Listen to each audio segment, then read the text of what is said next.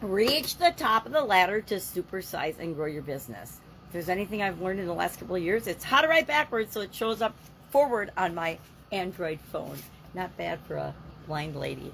This is my version of a ladder. These are the mm-hmm. different rungs mm-hmm. on the ladder, different areas and aspects that we want to improve in or grow or reach the top of the ladder are our business, right? If we're supersizing our business, we want to be at the top rung of the ladder in our business, our industry, our choice of endeavor. But I will contend that the most important ladder we need to climb in life is the one of becoming the best possible version of ourselves and personal development. Don't have to agree with me. It is 100% my opinion, but I have found that the happiest people are those people that continue to grow and learn, climb the ladder of understanding themselves and other human beings as well, and showing up and being an example for others in the world. So, where does this idiom come from? I need my magnifying glass.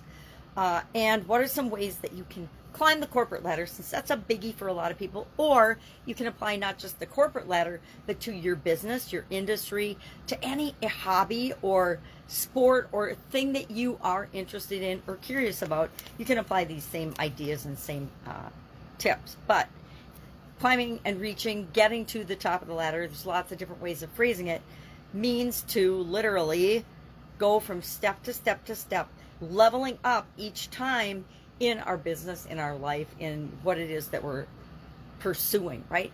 It's another way of saying, hey, we're reaching our goals, right? We climb each step in order to reach our goals, which ties perfectly into this year's annual challenge, the Get Your Goals annual challenge. What are some ways? And I didn't research. Uh, let me see if I did. I don't think I looked up and researched where did ladder come from. Ladders come from because I can think of uh, ladders have been being used for centuries, right? Remember every war movie or every civilization changing movie you've seen, they've got ladders that go up around the castles or over the moats or whatever.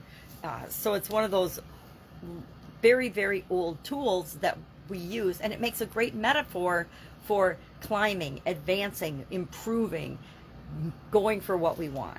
So, what are some ways that you can climb the corporate ladder or you can climb the industry ladder in your business? and in your industry, etc. Number one, make a plan. You gotta have a plan that you want to grow, you want to build, you want to supersize, you want to be at the top of your industry. You want to get to the top of that ladder. If you don't care where you are on the ladder, wherever you end up, it's to be just fine for you. So have a plan. Uh, keep networking. Always be networking. I don't know, there should be ABN or something, and I'm sure somebody has that as their motto. But we always need to be building relationships, meeting people, figuring out how can we help people because life is reciprocal, right? One of the universal laws is the law of reciprocity. That's why so many people offer things for free because they know that if you offer something for free, if you put yourself out there, people will then come back and want to hire you, want to pay for your services, want to pay for your expertise, want to pay for your products, etc. So always be networking, keep networking. Uh, work hard that I almost I, that almost goes without saying. So many people nowadays, especially, and they we joke about millennials. Sorry, millennials. My kids are at the tail end of the millennials. Uh, they're not very millennial for millennials as far as the stereotypical thoughts and, and behaviors and the things you hear reported in the news about millennials. Uh, but uh, working hard. I I was taught to work hard when I was a little girl, and I am so grateful because I'm willing to put in the energy and effort to do whatever it takes to achieve a goal, get a project done, get what I want out of things, knowing that what we put into things is what we put out of them. And if we don't put ourselves and our whole Mm-hmm. heart and our energy and efforts into something, we're not going to get anything out of it. You know, there's this guideline that it takes 10,000 hours to be an expert at something.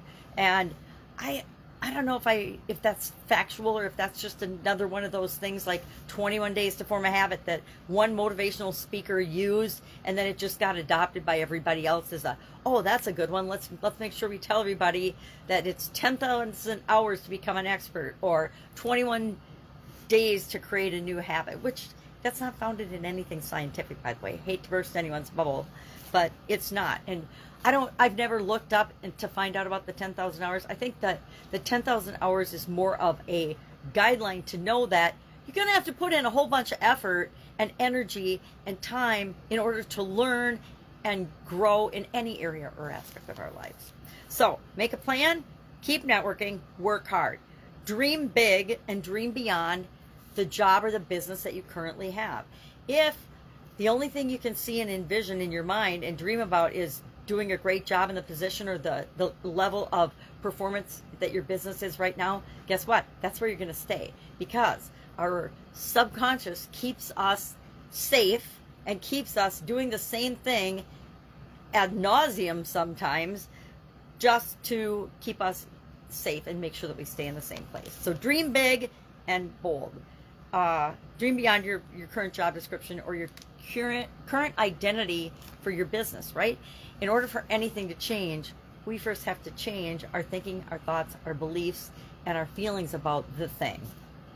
Uh, become an asset to the organization, to your company. If you're not an asset to your business, it's not going to supersize. How many examples of businesses have we seen that parents and grandparents built that are super duper successful, then the next generation takes over and they tank, they flop, they go out of business?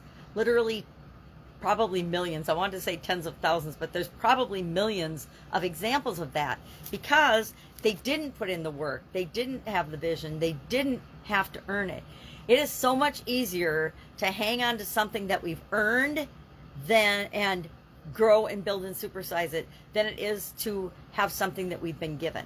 I've seen this time and time again in businesses that acquire other businesses. Now, it's an incredible, it's one of my favorite growth strategies, right? It's one of my favorite ways to supersize a business is to buy up the little guys in your industry, in your industry as you throw pens around, in your industry to fortify and strengthen your organization.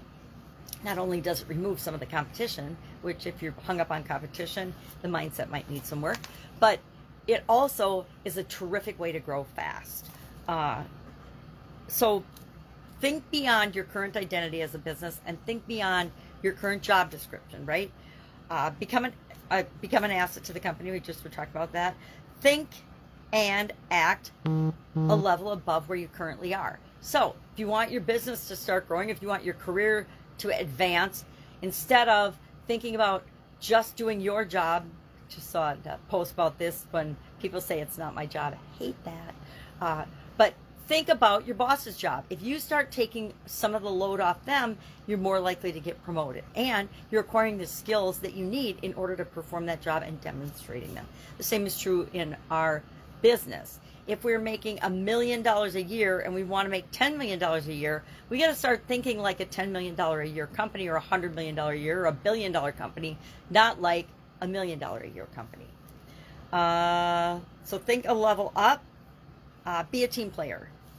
Absolutely, positively, you have to be a team player. You have to understand the importance of relationships, communication, and different skills that are required for any industry, any business, any human being to get along with other human beings and to bring people along with them because we're not going to supersize our businesses in a vacuum. It takes other people working with us in order to make that happen. I love this idiom. I like it. Get to the ladder. I like metaphors and things I can visualize that help remind me what we're working toward. And I like the ladder one a lot because it reminds us we're not just going to go from the bottom of the ladder and all of a sudden get dropped at the top of the ladder. We're not going to go from starting our business to within like two months or, or any ridiculously short period of time have a billion dollar business. It takes step by step by step. And as long as we're just working toward that next step and we know what that big vision, the top of the mountain is for us, we'll get there as long as we don't quit. All right, share your comments and your experience with this particular idiom and expression or your thoughts or feelings about it below. And I will, of course, be with you tomorrow with another interesting idiom.